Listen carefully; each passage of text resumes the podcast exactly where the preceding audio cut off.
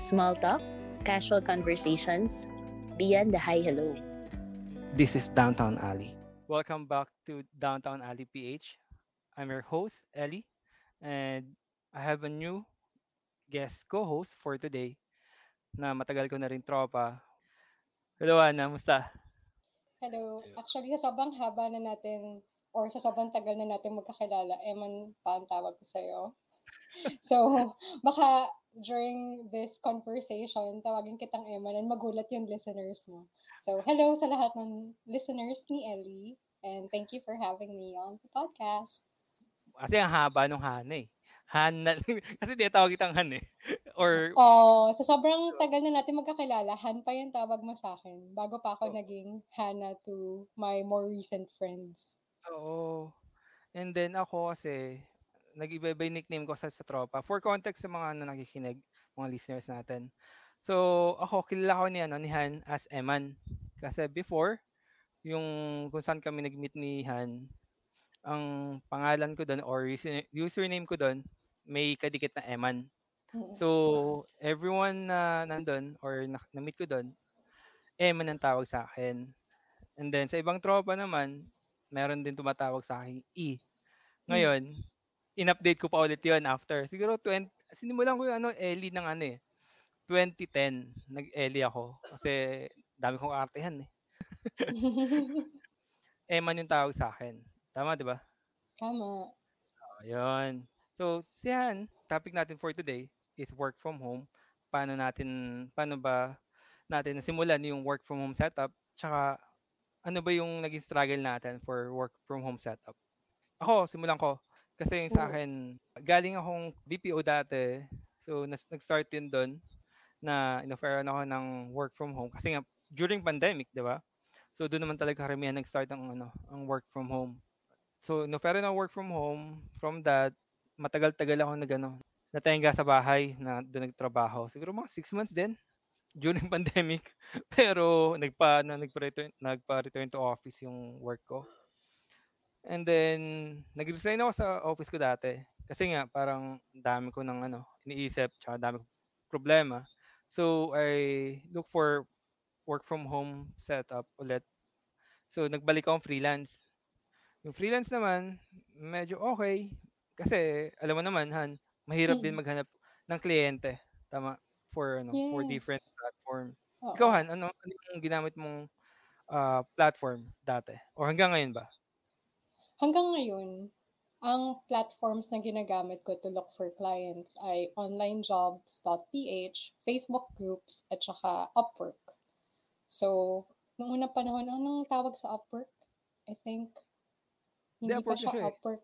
Di ba Dati ba? Odesk and something else siya. Yeah. Nakalimutan ko na. Then meron pa ang isa, isa freelancer.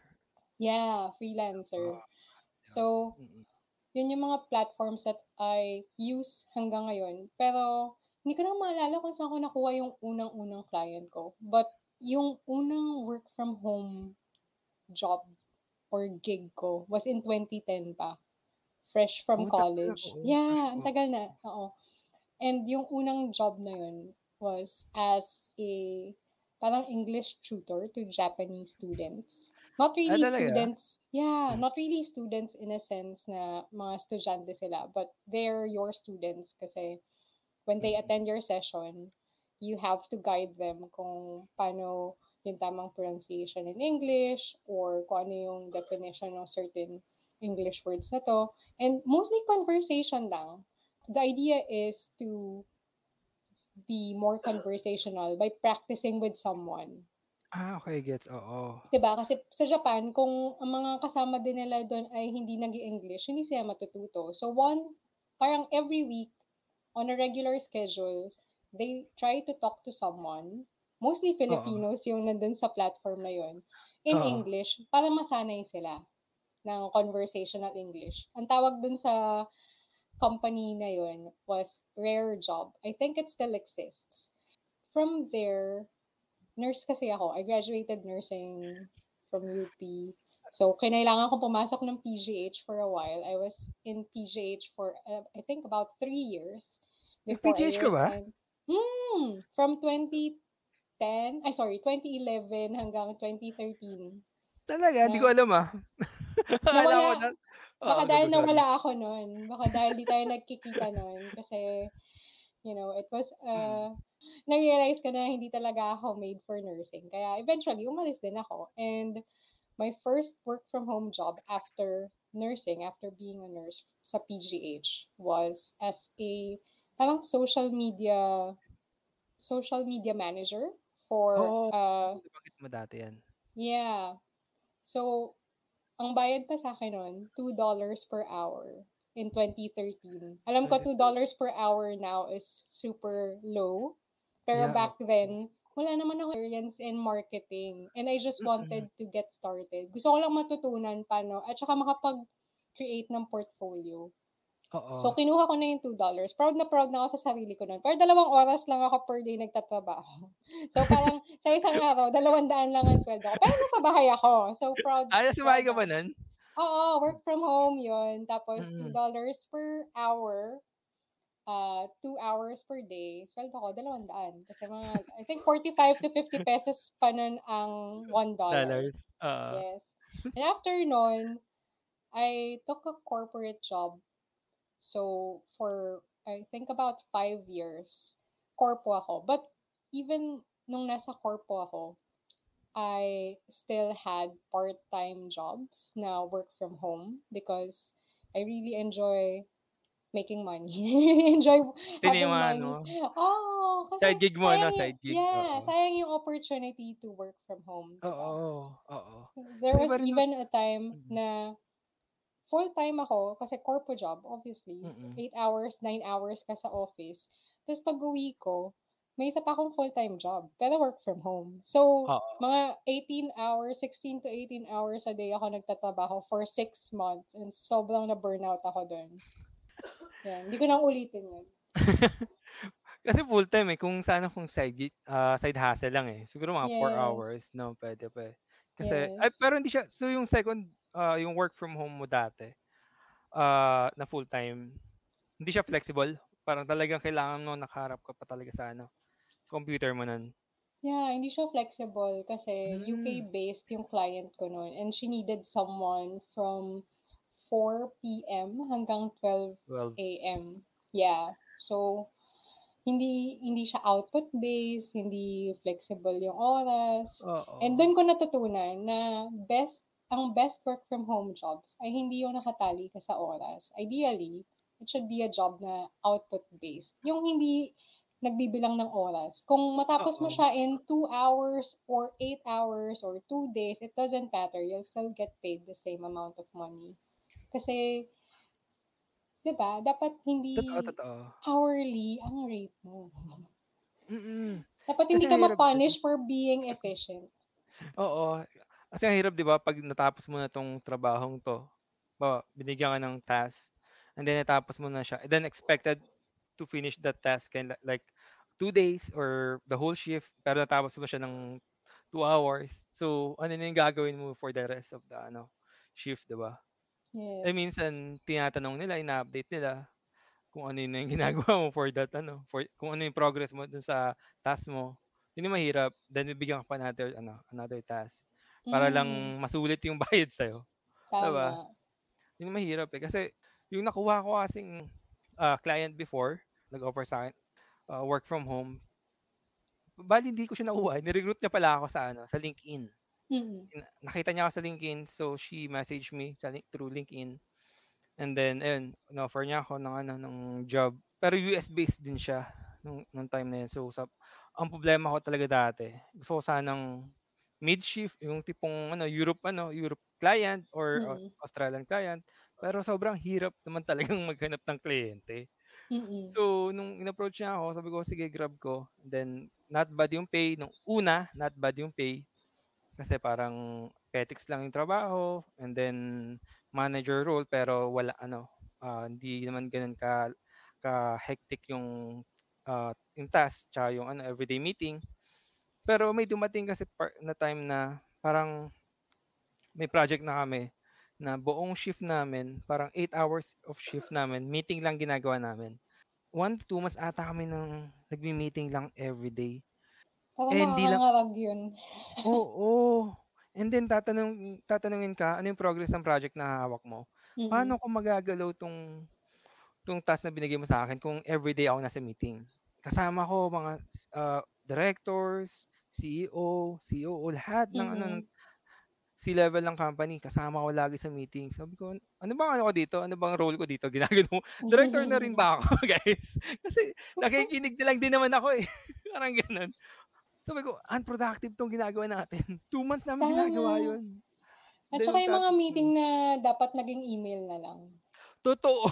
Para mag-a-update lang. Eh, putya kahit kahit bigyan mo ako ng MOM, eh, na kung Oo. anong pag-usapan niyo pero para magawa ko yung role ko, eh. Pero hindi, eh, kailangan tatanu tatanungin niyo ako dun sa ano, sa meeting. Eh, "Ah, Ellie, how are you for today? How's your ano, task? How's your project?" Nothing. Nothing. 10%, 11%, tatanungin nila kung ilang percent. Everyday nagsasabi ako 12, plus ano lang lagi ako, plus 5%. Mm. Pero putya ayoko ng ano, ayoko talaga nung yung buong shift mo me meeting lang. Mas nakakaano siya, nakaka-drain siya kaysa yung tipong nagtatrabaho ka ng ng solo ka lang or wala kang meeting, nakatuto ka lang sa computer mo. Hindi nakaka-drain yun, Oo. ano mas nakaka-drain yung ano, yung meetings. Kasi parang, "Ah, ano ba 'to? Lahat tayo nandito." Then the next meeting tayo-tayo pa rin mag-aano, mag-uusap-usap. Nababawasan Oo. lang kami ng isa, ng dalawa, pero kami pa rin sa bandang huli, sa end of shift meeting namin, kami-kami pa rin. "Oh, guys, what's your status?" Gano'n. "Ah, ano ba? Ano 'to? Ano 'to? Anong kalokohan 'to?" Parang gano'n. Kasi yung mga meetings dapat short lang siya and may clear outcome or objective yung meeting, 'di ba? Oo, So, kung 8 oo. oras kayong nag-uusap, ano yung pinag-uusapan niyo ng 8 oras? Tapos the next day, 8 oras ulit kayong mag-uusap, 'di ba? Oo. Kaya nga sabi ko namin, "Ano 'to?" Okey lang kasi bayad naman, 'di ba? Meeting ka lang, meeting Oo, ka lang din naman, Bayad bayad naman yung naman. oras mo. Pero alam mo yung gusto mong magtrabaho minsan na, Oo, "Ah, hindi mo guys" ma-feel na accomplished ka kasi you walk Oo. away from the meeting, "Anong na-achieve ko sa 8 oras na nakaupo ako sa harap ng computer?" 'Di ba? O pa nga Meeting, nag-uusap totoo. lang.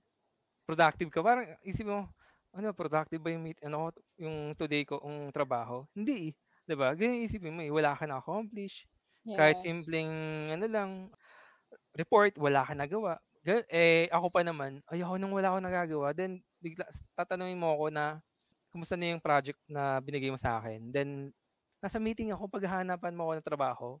Oo. Kailan 'Pag ako kailan ako nagka-time na gawin yun? Oo, paano ko gagawin yung ano, yung task ko kung Oo. yung nasa meeting ako lagi, gano'n. Oo. So, And yung then best teams mm. talaga, 'di ba, yung mga best na remote teams, alam nila kung kailan dapat tumawag ng meeting at kailan dapat i-email na lang or i-Slack na lang or Oo. 'di ba, i-post na lang sa kung ano mang project management tool nila, kung Monday o Basecamp o whatever. Totoo. Sabi namin sabi ko nga kasi nandun ako, yung role ko dun for, ah, stream the ano, the process nila. Transformation manager yung ano, tawag sa'kin dun, eh. So, stream the process nila lahat, lahat-lahat, pati operations hinawakan ko. Ang malupit dun yung yung nag-recruit nga sa'kin kasi contractor ako di wala siyang alam sa ano, sa process nung ginagawa namin. Nagbibigay siya ng idea na akala niya maganda pero 'pag pine-present namin sa ano, sa kliyente, ah, galit na galit yung kliyente, "Ano 'yan?" Ginaganon. Eh, lagi akong handa. Kasi alam kong ano, eh, yung alam mo yung tipong, trabaho ko kasi 'to, parang ganyan ako, trabaho ko 'to, alam ko yung ginagawa ko. Ikaw Mm. kasi iba yung industry mo, kasi galing siyang sales. Yung Hmm. sales siya and then pumasok siya sa ano, sa operations, sa transformation, ah, operation. Wala nagsa-suggest siya ng hindi naman dapat or mali yung suggestion niya. Pero pinipilit niya, yun yung ayoko pa naman, yung pinipilit mo. Then Nang wala sa lugar. Oo, wala sa lugar and then sa meeting kapag sa 'pag siya nagpre-present, sasabihin niya, ah, it's a collaboration with Ellie and then another name, magda-drop siya pa ng sabi namin, "Bakit kasama ako dun sa ano, present mo? Ikaw lang 'yan. Ikaw lang yung nag-isip ng ano, presentation na 'yan." Gano'n. User-friendly. Grabe, ginamit Oo. ka talaga para mas ma-approve yung idea niya. Oo, and then ang nangyari pa nun, ayaw nung kliyente, nagalit yung kliyente. Yun yung one time na pa. oo, nagdamay kami parang, "Ano ba 'to, parang nasasayang daw yung bayad sa'min." Gano'n. Ah, putya nakakaasar, okey, Sakit. sige. Mga gano'ng kliyente yung iwasan niyo. Ano yun, yung Yes. iwasan niyo, ah, tipong credit grabber, tsaka yung di align yung ano niya, yung trabaho niya or yung background niya sa ka sa project na ginagawa niyo, yung mahirap. Lalo na yung mga taong hindi marunong mag-adjust sa trabaho. Yes, at saka yung mga clients na nagpapa-meetings ng walang oras, gano'n. Oo, Iwasan mo na iwasan yun, mo red flag yan. na yun, mag-resign ka na the Red next day. Ibig sabihin Totoo. wala silang clear process kung paano mag-handle ng efficient meetings and mauubos yung buhay mo sa meetings.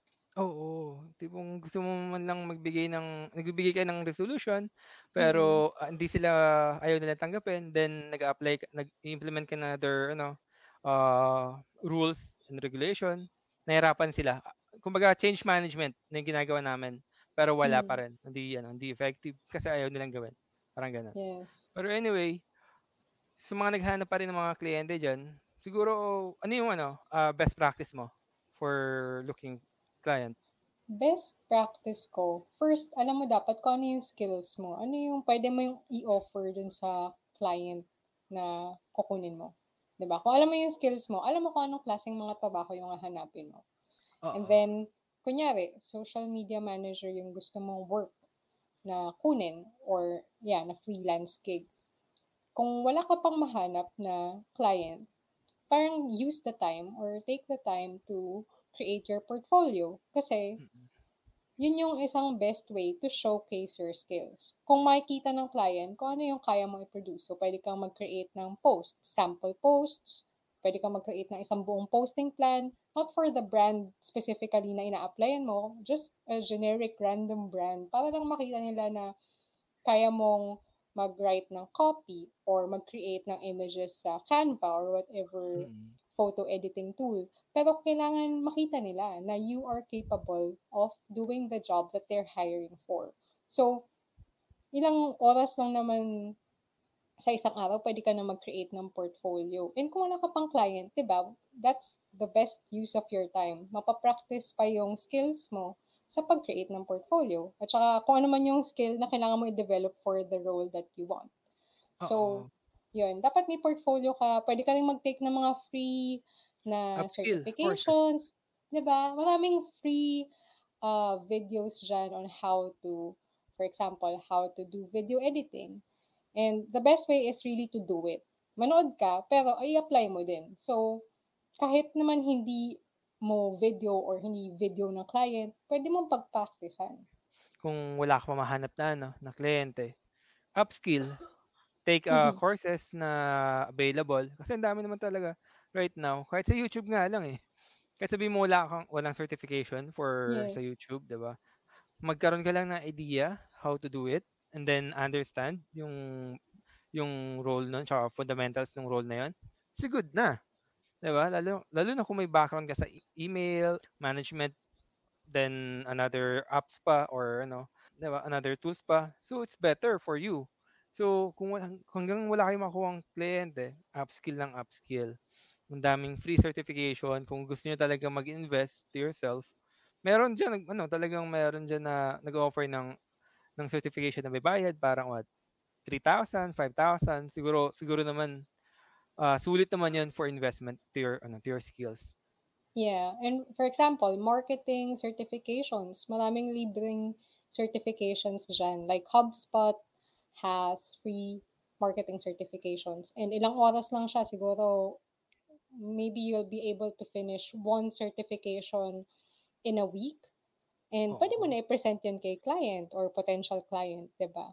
Oo. Pero freelancing kasi talaga or work from home, finding a client na remote is really a numbers game. Kailangan patient ka and kailangan mag-send out ka ng maraming applications. And 'pag nag-send out ka ng maraming applications at walang nagre-reply sa'yo, kailangan mo i-check ano yung itsura ng applications mo. Baka naman nagse-send ka ng generic na outreach messages, yung cover letter mo hindi para dun sa posisyon na ina-applyan mo, ba? Oo, tinawag Oo. mo siyang Margaret pero Ed pala siya, ba? Ayusin mo naman yung application letter mo kasi lahat yan jina-judge na nung client and yan yung first impression nila Impression. sa'yo, 'di ba? Mm, Tama ba yung before pa interview. grammar? Oo, and ano ba yung sinasabi mo dun sa application letter mo? Sinasabi mo lang ba na, "I want a job, please pay me." 'Di ba? Oo. Or sinasabi mo bang, "Ito yung problema niyo, kaya kitang tulungan kasi nagawa ko na 'to for some of my other clients." Kung wala ka pang client before, kaya kitang tulungan because puwede mo sabihin ano yung mga attributes mo, like, "I'm a hard worker, I'm a quick learner." 'Di ba? Yeah, "I have, oo. Um, I have done this." Puwede mo i-check yung portfolio ko, kaya kong magsulat ng copy, kaya kong mag-create ng images. So, ipakita mo talaga na kaya mo silang tulungan at gusto mo silang tulungan. Oo. Hindi tipong naghahabol ka lang na kasi kailangan mo ng trabaho. Kasi yung kailangan mo Hmm. kasi yung kailangan mo ng trabaho, technically, lahat naman ng tao kaya naghahanap ng kliyente, kailangan ng trabaho. Hindi mo puwedeng kasing sabihin 'yan, intro mo, cover letter mo na kailangan mo ng work, "I really need this work for for my family and then kasi kailangang-kailangan yung anak ko." Lalong Hindi kasi maala-ala mo kaya kliyente. yung yung ina-applyan mo. Totoo. Pero, ah, singit ko lang din. Kasi dati, ah, for that for yung client ko before nangailangan siya ng ng ano, ng another role. Ako yung Hmm. nag-i-interview.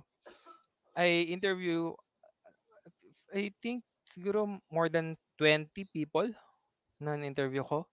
May Mm. may mga couple na sabi niya kasi ay halimbawa sasabihin ko, "Tell me about yourself" lang na basic questions, sasabihin niya, "Ako nag-aalaga ako ng pusa, nag-aalaga ako ng anak ko." Nagla "Ang hobby ko ganito." Parang, "Shit, paano 'to makukuha?" Sa paano 'to makukuha sa trabaho, ganito yung ganito pa lang yung ano niya, yung paano siya mag-isip ng tell me about yourself pa lang. Hindi mo masabi sa'kin agad-agad na ito na yung chance mo na ano, eh, na magpabida agad, eh. Yun yung unang mong puwedeng gawin. Unang tanong, pabida agad. Mhm. Then the rest, Yeah. sundan mo na lang ng ng konti. Pero yung yung unang tanong, dun ka dapat talaga u una mong bibidahan, eh. Pero yung mga Yeah, na pabibo ka na. oo, pabibo ka na. Dati yun nga yung na-interview ko dati, sabi niya, "Kailangan ko po talaga kasi ng trabaho kasi umalis yung asawa ko." Gano'n.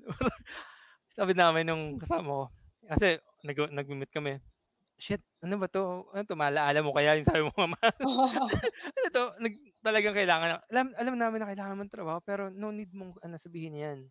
Kasi lalo ka naming tatanggihan, hindi ka namin kukunin. Kasi desperate ka na magtrabaho. Mm. Hmm, which is sometimes yung gano'ng desperation, walang focus sa trabaho, walang concentration sa trabaho. Totoo. Tsaka 'di ba, 'pag sinabi mo sa'kin na, "Wala po kasing mag-aalaga sa anak ko kaya kailangan ko mag-ano, work from home." Ngayon, 'pag pinagtraba 'pag kinuha kita and then nag-aalaga ka ng anak mo, divided yung ano mo, yung focus mo, attention attention mo. mo. Oo, paano yun, gano'n. So, yun yung mahirap din 'pag ano, sa mga gustong mag-apply ng freelance, never tell them your problem. Yeah, at saka napapansin mo ba, ewan ko kung naghahanap ka pa ng mga job sa mga job sites, but Hmm. isa sa mga ginagawa ng mga employers dun sa job posts nila, Oo. nagtatago sila ng word na parang Oo, 'di ba, ilalim. kailangan mo Oo. i-mention 'tong word na 'to sa cover letter mo or sa subject line, kung hindi idi-disqualify kita because that shows attention to detail. So, bago kayo mag-apply at mag-send ng cover letter, basahin niyo yung buong job posting. Kasi may Totoo. minsan may mga nakatagong words dun or instructions sa 'pag hindi mo nagawa, auto-pass na sila sa'yo. Kaya tipong nasa ilalim kailangan mo sa sa email mo, sa subject email mo, power or ano Yes, yung banana, oo, 'di ba, mga gano'n. gano'n. Matutuwa ma ako natatawa ako dun, eh. Oh, ah, trick 'tong ano na 'to, 'tong application na 'to, ah. May ganito pa ba kasi nagche-check din ako sa mga jobs mga ano, eh, job portal, eh. Parang, ah, tricky 'to. Nakalagay easy apply lalo na sa ano, sa LinkedIn, nakalagay Yeah. easy apply. Then di 'pag di mo binasa yung ano, yung JD or job Mm. description, nandun pala may kailangan kang ano, sabihin or i-attach. Kung hindi mo in-attach yun, ano agad, laglag ka na agad sa level ano pa lang, 1 pa lang na ano, ng processing ng ano, recruitment nila, wala ka na agad, Yes. 'di ba? Yes, pang-disqualify nila yun sa mga taong hindi nagbabasa, hindi nagte-take ng time magbasa at or binasa pero hindi ginawa yung very specific instructions na nilagay nila dun sa job post. Oo, yung mga gano'ng senaryo. Lalo na sa ano, sa Upwork, karamihan may ganyan. 'Pag binasa mo, talagang Hmm. nandun sa ila ilalim talaga yung ano, yung mga attention to de- details na na word na Yeah, sa kailangan online jobs submit, din. 'di ba? Pero sa mga ano, sa mga cl- client mo ngayon, lahat naman sila okay. Wala namang ano. Yeah. So, yung client ko, di ba, na-mention ko kanina, nag-corpo ako. After five Oo. years, umalis din ako kasi hindi Mm. ko masyadong nakasundo yung boss ko at that time. Pero bago ako umalis, sinigurado ko na may part-time na ako. So, nag apply na ako before for a While remote working. job. Yeah, bago ako nag-resign. Ganun talaga, Oo. kailangan may Oo. fallback ka, di ba? Hindi pwedeng Mm. tatalon ka tapos walang net. So, Totoo. kailangan may trabaho ka na, may kung gusto mong mag work from home or online job or whatever, tapos nasa corpo ka ngayon, mag-apply ka muna and i-test mo muna ng part-time bago ka mag-resign. Kasi mahirap na walang income, lalo na kung breadwinner ka, 'di ba? Or kung may anak ka and kailangan talaga na mag-contribute ka sa household income. Hindi pwedeng wala Mawawala agad. completely. Oo, doon ka lang maghahanap Oo. after mo mag-resign. Maghanap muna bago mag-resign. So anyway, naghanap ako bago ako nag-resign and nakahanap ako ng client. Ang ginagawa ko for them is podcast management. And hanggang ngayon, client ko pa rin tong first client ko after leaving corpo. So, Corpo, five years, yeah, five years ko na siyang client. Most of my clients are long-term clients. Five years yung isa, and then I do Facebook ads for another one. Four years na ako sa kanila. And, yeah. galing, galing. Long term. At least hindi Yeah. ka ano, 'di ba? Hindi ako laging naghahanap ng bagong client. And ang secret doon is alagaan mo lang sila para Mm. stable talaga. Kasi sinasabi nila freelancing hindi siya stable and Oo. that's true. Pero kung meron kang strong relationship with your client, pinakita mo na you really care about their business, they'll really care about you din, 'di ba? Oo. Isasama ka nila sa growth nila. Mm. Tsaka sometimes they recommend you to another client. Yes, Kasi kahit naiwan ka nila, Mm. they'll make sure na may lilipatan ka or may bago kang client. oo. Kasi ganyan nangyari sa'kin, parang in-approach ako nung ano, nung company itself na ano, kliyente namin. Eh, di ano, direct hire ako. So, Nice. 'di ba, di di ako lugi, eh. Yung client yung dati kong contractor ay yung dati kong, ah, client yung nawalan din. Nawalan siya ng ano, ng, ah, tao, then nawalan siya ng client kasi inalis din siya, eh. So, Yeah. win-win for me, 'di ba? So, yun talagang build up din yung ano mo, yung client mo sa sarili mo. Make sure na okey kayo, eh. Kumbaga kung itong kliyente mo, meron din siyang another client, respect din, makipagtrabaho ng maayos, 'di ba? Kasi hindi mo alam na possible maging client mo yan sa in in the future or kunin ka pa niya, i-absorb ka nila. Kasi ma Yeah. ano, eh, ang freelance talaga ano, hindi never naging stable ang freelancing. Anytime puwede kang tsugiin, wala kang wala kang wala tayong benefits, eh. Wala tayong 13 month, gano'n. So, Totoo, wala mahirap, tayong 'di ba? government benefits, health benefit. Oo. So, yun yung Kaya pinakamahirap. naman oo, dapat yung mga nagbabalak mag-freelance, dapat may emergency fund sila or Oo. nag-start na silang bumuo ng emergency fund. Kasi as a freelancer, dahil nga hindi stable ang freelancing, in case mawalan ka ng client, meron ka pa ring income somehow or pagdudukutan ng pang-cover mo ng expenses until makahanap ka ng bagong client, 'di ba? Oo, me mm, hindi tipong walang-wala ka na agad, umalis ka ng corpo mo, wal ano, saka ka pa lang talaga maghahanap. Mahirap, Oo, mahirap. kasi 'pag wala ka talagang ipon, anong choice mo, mangungutang ka or ibebenta mo yung mga valuables mo, yung mga assets Oo. mo, 'di ba? Hindi Totoo. ideal yun.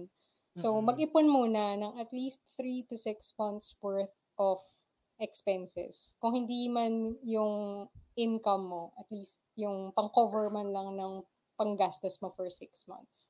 Oo, tsaka mag-invest din sa ano, sa gagamitin, sa gear na gagamitin, right? Like laptop, PC, hindi yung tipong ano lang, um, makahiram lang, hindi kasi puwedeng ano, eh, hindi nga puwede minsan lang na isang laptop lang, eh. Usually, yung client nag-a-ask pa ng another ano, backup laptop, 'di ba? Mm. At saka very picky din sila sa speed ng internet connection. 'Di Oo. ba minsan ipapa-speed test pa nila, papa-screenshot nila yung speed Screenshot. test results bago ka makapag-apply. or kasama Oo. sa application process, kailangan nilang malaman kung gaano kabilis yung internet Internet. connection mo. Kasi kung hindi mabilis, auto-pass sila. Mm. Kasi kung internet mo pala may problema na, eh di in the Hindi ka future magiging reliable. Oo, parang magkakaroon ka ng, ah, ng ano, ng issue sa sa attendance mo, 'di ba? Yes. Yung mga gano'ng ano, kasi minsan na ano, na hindi napapansin agad ng mga gusto mag-freelance 'yan. Internet, laptops, or PC, parang sabihin agad nila, inisip na nila na, "Ah, makakuha lang ako ng ano, ng kliyente, okey na ako." Hindi. Yung Hmm. pagkuha mo pa lang ng kliyente mahirap na. So, you have to start your ano, gear, your laptop, talaga yung mga gagamitin mo, invest talaga. So, simula pa lang mag-invest ka na before pa yung actual client, incoming client talaga, 'di ba? Tama. I mean, puwede naman mag-start with hindi sobrang high-end Oo. na gear, pero kailangan yung gear or yung device mo, yung makakapag-work ka naman ng maayos, 'di ba? Oo, tipong hindi yung 'wag naman yung ano, tipong Pentium 4 or sorry, yung tipong nagha-hang agad, di ka pa nag-o-open ng ano, Hmm. Parang kaka-open mo pa lang nung laptop mo nagha-hang agad, may lag agad. 'Wag naman yung gano'n. Talagang kahit paano mag-invest kasi diyan yung magiging ano mo, magiging income mo, eh. Yun yung magiging passive income mo, eh. So, Yeah. talagang invest din talaga. Kumbaga kung sa ano, kung sa trabaho, sa korpo, nag-iinvest ka sa damit, sa mga gagamitin mo everyday, sa ano, sa freelance nag-iinvest ka sa gamit mo sa device, 'di ba? Kailangan mo mag-invest sa sarili mo muna before ka mag mag-isip ng magkano yung i i-e-earn mo for that client or sa pagiging freelance. Kasi madami Tama. ng madaming nag-fail ng pagiging freelance. Kasi kumbaga sa 100 mong pinasahang, ah, resume or ano, cover letter or letter of intent, minsan wala pa dun, ni isa dun walang magre-response, 'di ba? Yeah. Pero for dun example, ako Hmm. 10 years, halos 10 years na ako sa marketing Mm. and nag-a-apply pa rin ako hanggang ngayon. Hindi naman ako laging natatanggap. Even Mm. though ang dami ko na experience in marketing, ah, kahit na 10 years na ako as as a marketer, don't take it personally 'pag hindi ka Oo. natanggap. Posibleng naghahanap sila ng mas advanced yung skill or Oo. posibleng naghahanap sila ng mas mababa yung fee or rate or posibleng naghahanap sila na magtatrabaho ng ganitong oras, eh, ako gusto ko flexible yung work Work. arrangement namin. So, Oo. minsan hindi lang talaga good fit. Hindi ibig sabihin na hindi ka nila kinuha, eh, hindi ka magaling, hindi lang talaga ikaw yung hinahanap nila, 'di ba? Oh, 'di ba sakit? Di ka hinahanap. Ouch. Ano yun, sakit. Sorry, sorry. Pero yun, kasi talaga ano, ang freelance patatagan din ng loob. Mm. Talagang kapag di ka nakuha dito, akala mo, ah, pangit na ng traba ang ginawa yung resume mo walang kuwenta, ikaw walang kuwenta. Pero meron ibang ano lang talaga, qualification na hinahanap. Yeah. Kung me kung kung merong gano'n siguro i-improve pa natin yung ano, yung resume or CV, i-improve pa natin, ba baguhin yung format, gano'n. Hindi totoo na ang hanap ng clients ay yung pinakamagaling, pinaka-experienced na tao. Sometimes they're looking for someone to train, 'di ba? Oo, pa. So, dapat 'wag kang magpapigil na to get into freelancing if you're really determined na dahil wala ka pang experience. Kung gusto mo talaga to find a work from home na gig or a job, go lang. You know, 'wag kang 'wag mo isipin na you don't have enough experience kasi you'll get it eventually by yun nga, getting clients and hindi lahat ng clients naghahanap ng experienced na freelancers. Oo, kasi minsan 'di ba kailangan lang nila, ah, yung willing na ma-train. Yun yung minsan yung Yes. hinahanap nila, eh. Or Kasi minsan min naghahanap lang sila ng friendly, 'di ba? Oo. Yung yung gusto nilang kausap. Totoo. Then minimal lang yung trabaho, bibigyan lang Hmm. nila. Pero yun nga, basta ano ka, trainable ka, then naintindihan mo yung bibigay na trabaho, okey na sila. Pero siyempre ano yun, suntok sa buwan ng mga gano'ng kliyente, ah. Hindi namin sinasabi na Na madaming lahat gano'ng kliyente, oo. Pero yun ang yun ang maganda sa freelancing kasi hindi nila tinitingnan yung diploma mo, 'di ba? Totoo. Ayun pa, yes, about sa freelance, you don't have to present your diploma or your what certifications, other certifications, they didn't ask kung ang, tra- ang talaga sa freelance kung paano ka magtrabaho. Behavior and work ethic. Oo. Yun lang Mas, minsan talaga. Mm. mas strict pa ang requirements ng pagiging sales clerk sa SM kesa sa pagkuha ng freelance na trabaho or freelance na client. Di ba? Kailangan may college diploma ka or college grad ka para maging sales clerk. Oo, meron nga nakita sa ano eh, sa YouTube, sa Facebook na ano eh. Hindi ko na babanggitin kasi grocery to. eh. Well-known grocery to sa ano, sa Pinas.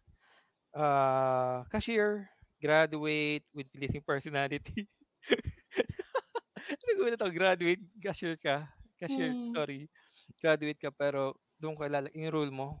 Di ba taas ang applica- ng ano, qualification sa Pinas? Sobra. Ba? Ang minsan ang hirap din. Kaya minsan yung iba nagre-rely sa mga side ah, side hustle lang, mga part-time part-time.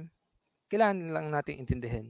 Pero yun nga, so sa iba, meron tayo madami, madami tayong platform na nasa nasa internet lang. You ju- you just have to search. Uh, you can try Upwork, Freelancer, uh, ano yun? Online, online Onlinejobs.ph. Yes. Even LinkedIn, try Yes. LinkedIn. Then Fiverr, fiverr.com. Pero da, fiverr.com ba yun? Yeah, ko. Yeah, Fiverr. fiverr.com. Yeah. Pero madami di, dami doon ano, nationality. Hindi ko nababanggitin yung nationality. Ang dami nila doon. Yeah, na mas mura yung mga services na ina-offer nila. So, yung competition doon medyo intense. Good luck kung Oo. makahanap ng client. Totoo, nagulat ako. Pero yun, pero why not? Try nyo din, mag, ano, mag, ang iwasan nyo lang, scam sa ano, sa freelance, which which is ang dami din. Di ba? Yes. may mga nag ano, parang sabihin nila, you have to take this uh, test, then kailangan mo na mag-deposit ng $10, $30. Pag umpisa pa lang, hinihingian kayo ng pera, scam yun, stop it right away. wag yun na, wag Yes. yun, wag yun ang gagawin nun. Ikaw ba, naka-encounter ka nun? Hindi Never pa ako naman. naka-encounter. Siguro kasi nakapagbasa-basa na ako kung ano yung mga Mm. usual scams. Yun nga, yun na-mention mo.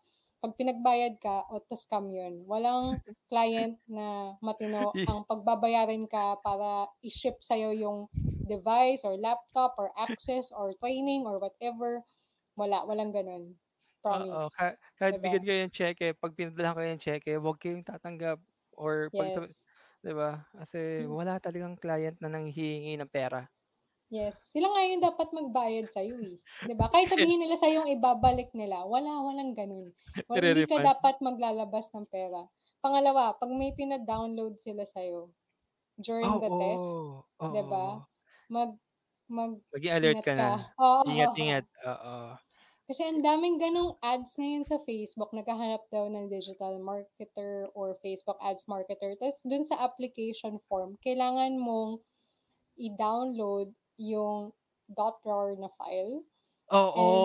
Kailangan mo i-install sa computer mo. Tapos dun mo isasubmit yung application mo. Something like that. Parang Yeah. red flag na agad yun eh. Na kailangan mo mag-download ng file. Ayan, mga ganong ano guys. Yeah. Huwag yun nang itry. Pag may nakita Yeah. kayong sa ganong within the application, stop your application. Ano, search na lang ng iba. Kaysa masira pa yung device nyo or ma ma-scam pa kayo. yung mga bank accounts mo at saka yung Oo. digital Yeah, yeah. accounts mo. Tsaka yung Yeah. isa pang common scam sa freelancing, yung sa application process, may test. Tapos pinapagawa ka na ng kung ano-anong mga Project. deliverables, projects. Oo. Kunyari, limang images, dalawang reels, ganun, na walang Oo. watermark. 'Di ba? So parang pinagtrabaho ka na ng libre. Totoo. Huwag kayong papayag. Mag-present kayo ng samples, pero huwag kayong pumayag sa mga unpaid tests. Totoo. Lalo, kahit sabihin yung ano lang, ah, simple, simple image lang. No. Kasi ano yan Lagyan eh. watermark. Oo. Yung tipong ano, no? Ano yan? Yung merong, ano, merong website na, ano, ah, stock photo ata yun. Talagang yung buong, buong image may, ano, may watermark, no? Kala mo magamit mo yan. Oo. Tataran, yun- siguro, pwede. Tadadan nyo ng, ano, ng watermark. Yung, watermark, guys, ano yun, ah?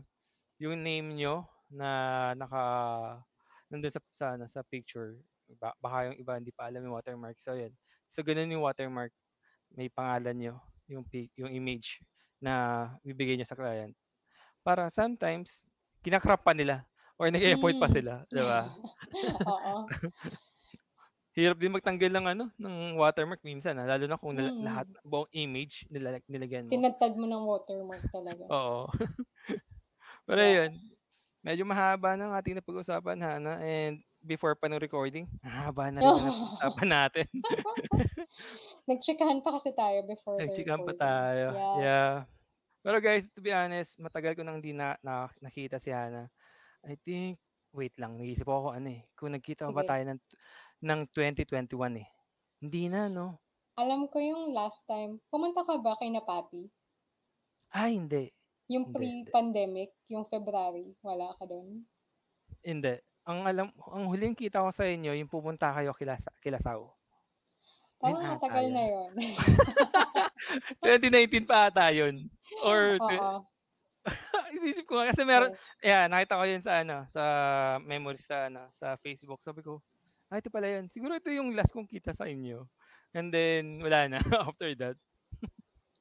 So, Yeah. matagal-tagal na, di ba? Pero anyway, again, Han, thank you so much. Ah, by the way, Han, uh, Yeah. please promote your, ano, your uh, social media and your business. You have business, di ba? Yeah, so we have a small business sa mga taga Pasig. If you're interested in fried bangus, we have a small franchise. Takeout lang. It's called Mm. Bang Bang Bangus. So far, fried flavored boneless bangus. Yun. And I also co-founded Ask Theory, the podcast. Bale, um, that is the podcast for Flip Science. Flip Science is the first Filipino science news and features website for, you know, if if you're science inclined, if you're interested to read up on mga science trivia, I think you'll really like yung website namin. So there. Guys, check niyo yung, ano, yung website ni Han. Business niya, yung Bang Bang Bangus ba? Tama? Sorry. Yes, franchise lang yon of a a bigger business. I see. Akala ko, ano, Yes. akala ko kayo nag, ano, nag-start. Sana. Pero ano, sayang di ko na-try nung nasa Manila pa ako. Nung nasa Pagbalik Makati ako. mo. Yeah, Yes. we'll try. Talaga agad. Yeah. Guys, yung social media for Downtown Alley, PH, please follow Downtown Alley PH sa, sa Facebook. And then in, in Instagram, it's Downtown Alley PH. Meron yan at Downtown Alley PH. And then my personal Instagram is Ellie Nightwing. So yan. Again, thanks so much Han sa time mo. Sa, Thank sa you. natin for tonight Yes. and for this episode. Again, guys, thank you for listening Downtown Alley. Bye bye.